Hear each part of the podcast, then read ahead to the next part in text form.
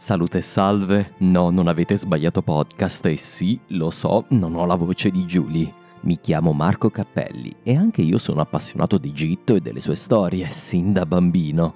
Perfino il mio podcast, Storia d'Italia, cerca spesso delle occasioni per visitare la terra del Nilo, anche se a secoli di distanza dagli ultimi faraoni Narro di come Zenobia conquistò l'Egitto, sfidando Aureliano, di come da Alessandria partirono per il resto dell'impero romano navi cariche di grano e, tragicamente, del batterio Yersinia pestis, di come Amr ibn al-As riuscì a strapparlo ai romani nel 641. Se ti interessa la storia tardoantica e medievale del nostro paese e di tutto il bacino del Mediterraneo, trovi Storia d'Italia su tutte le piattaforme di ascolto ma ora bando alle ciance e a te, Julie. Questa è la voce di un principe e del suo destino. Una voce custodita sul verso di un papiro, il papiro Harris 500, conservato presso il British Museum di Londra e datato alla XIX dinastia. È la voce di una fiaba, i cui temi non solo dovevano essere più antichi della redazione del papiro stesso, ma che suonano familiari ancora oggi. C'erano una volta un re e una regina che non riuscivano ad avere un figlio maschio. Un giorno, allora, il faraone pregò gli dei di donargli questo bambino ed essi esaudirono le sue preghiere. Una notte la moglie del faraone rimase incinta e dopo nove mesi nacque un bel maschietto. Arrivarono sette Ator, sette fate madrine, giunte per predire il destino a questo bambino e dissero, morirai o a causa di un coccodrillo, o a causa di un serpente, o a causa di un cane. Ora, si potrebbe obiettare che la predizione fosse quantomeno vaga, ma la magia non è una scienza esatta, quindi cerchiamo di non essere troppo pignoli.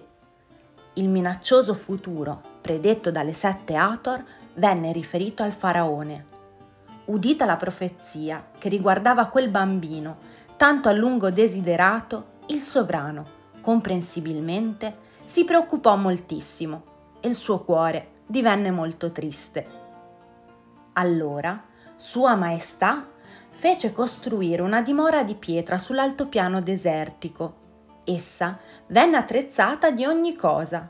Uomini e beni di ogni sorta vennero trasferiti qui dal palazzo, poiché essa doveva diventare la casa del principe, una casa dalla quale egli, tuttavia, non avrebbe mai dovuto uscire, poiché fuori lo attendeva un destino di morte.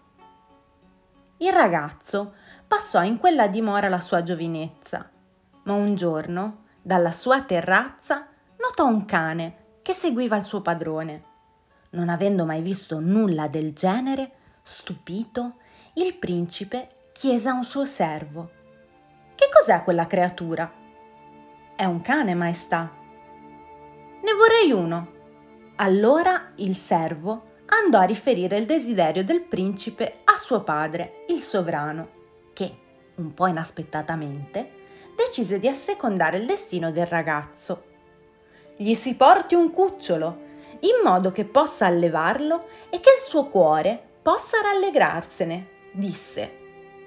Così andò e il giovane ricevette in dono un cucciolo. Passarono gli anni e il ragazzo diventò adulto era stanco di vivere senza poter mai uscire dalla dimora che suo padre aveva fatto costruire per lui. Oh padre, a che cosa serve che io continui a vivere così? Se il mio destino è segnato e se non mi potrò sottrarre ad esso, che io possa almeno vivere come desidero, fino al giorno in cui gli dei decideranno di porre fine alla mia vita. A queste sagge parole, il faraone suo padre si convinse e dopo avergli donato un carro, armi e uno scudiero, lo lasciò andare. Va e fa come desideri. Il principe partì e con lui portò anche il suo cane. Si diresse verso nord. Dopo un lungo viaggio giunse infine a Narina. Narina era il nome che gli egiziani davano al territorio del regno di Mitanni, che si trovava nell'attuale Siria nord-orientale. Qui vi era un re che aveva avuto una sola figlia femmina.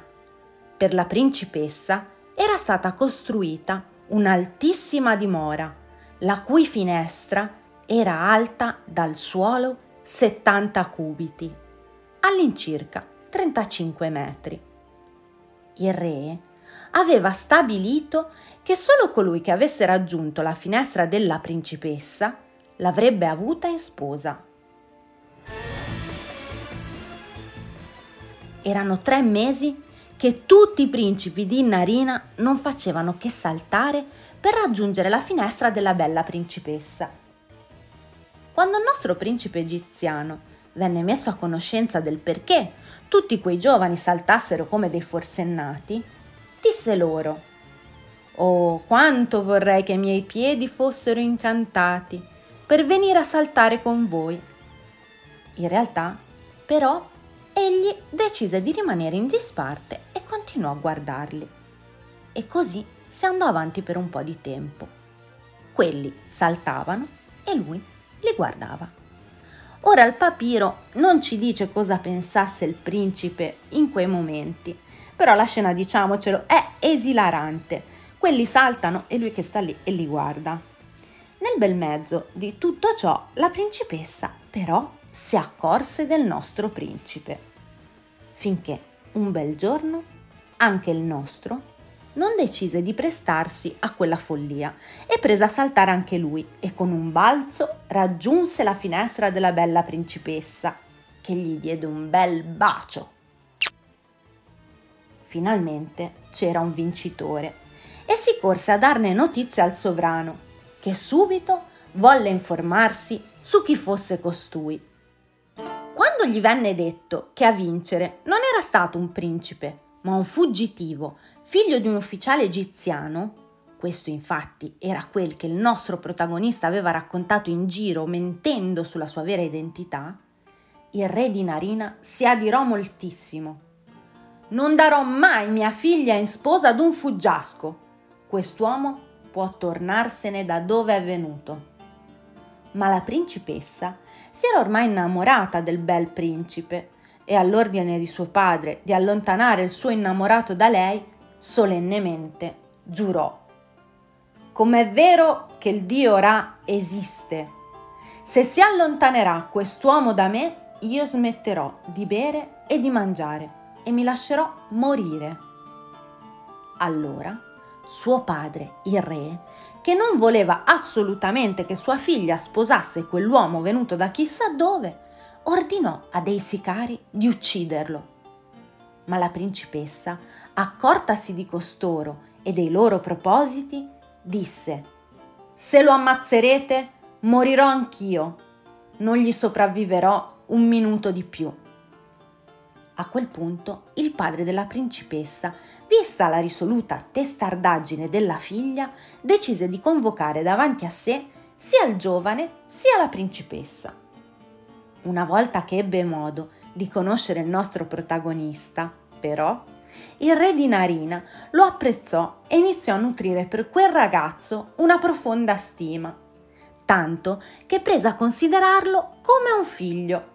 Anche a lui, il principe predestinato raccontò la storia che era il figlio di un ufficiale egiziano e che, a causa della prematura morte della madre, e soprattutto per colpa di una matrigna molto cattiva che lo odiava, era scappato dalla sua terra. Fatto sta che i due giovani, ricevuta la benedizione del padre della principessa, si sposarono e ebbero in dono una casa con molte terre, bestiame e ogni cosa buona. Passato un po' di tempo, il principe decise di confidare alla sua sposa la storia dei suoi tre destini, il coccodrillo, il serpente e il cane. Allora lei, come prima cosa, gli suggerì fa uccidere subito il tuo cane. Che stupidaggine, non farò mai ammazzare il mio cane. L'ho cresciuto sin da quando era un cucciolo. Allora la principessa, che immaginiamo presa da un'immensa ansia, iniziò a vegliare su suo marito giorno e notte.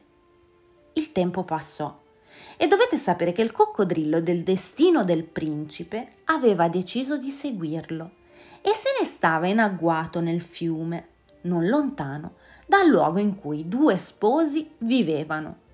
In quel fiume, però, c'era un genio che impediva al coccodrillo di uscire fuori. Ma, prosegue la storia, anche il coccodrillo impediva al genio di uscire dal fiume e i due ogni santo giorno combattevano e sta cosa andò avanti per ben tre mesi. Fatto sta che il coccodrillo non ebbe modo di mangiarsi il nostro principe, almeno non per il momento. Qualche tempo dopo, una sera, mentre il principe si era addormentato, beato e tranquillo nel suo letto, sua moglie, che era accanto a lui, bella sveglia a fare la guardia, si accorse che un serpente stava per mordere il suo sposo. Allora prese una coppa di birra e una di vino e le offrì al serpente, che bevve e si ubriacò fino ad addormentarsi, cosa che diede la possibilità di farlo fuori accoltellandolo alla bella e astuta principessa. E anche questo secondo destino pareva essere stato scongiurato. La moglie raccontò l'accaduto al suo sposo. Sicuramente il dio Ra aveva messo nelle mani del principe uno dei suoi tre destini, gli disse.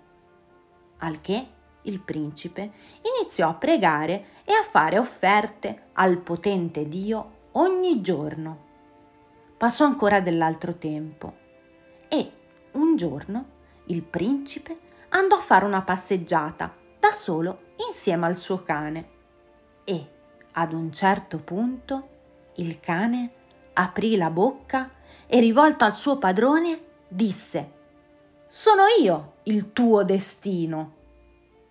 Allora il principe iniziò a correre e si buttò nel fiume, ma nelle sue acque trovò il coccodrillo che lo prese e gli disse Io sono il tuo destino e ti seguo da sempre. Sono tre mesi che combatto contro un genio e ti libererò se tu lo ucciderai per me. A questo punto si giunge al finale. Ah no, no, ho dimenticato di dirvi che il finale non c'è, perché il papiro manca della sua ultima parte. Ma non arrabbiatevi e vedetela così possiamo scegliere. Possiamo propendere per l'idea che il principe non riuscirà a sfuggire al suo destino perché ormai scritto, oppure possiamo decidere di essere ottimisti e immaginare per il nostro protagonista e la sua sposa un lieto fine. Non possiamo dirlo con assoluta certezza, ma questa seconda opzione potrebbe essere la più probabile delle due se consideriamo che il pensiero egiziano riteneva che il destino potesse essere modificato grazie all'intervento degli dei e che non fosse ineluttabile. Dunque, nessun destino è scritto, neppure per coloro che ne hanno addirittura tre. E diciamocelo, per quanto sarebbe interessante scoprire la fine di questo racconto, il fatto che una favola sul destino ormai scritto di un uomo manchi della fine ha un che di poetico.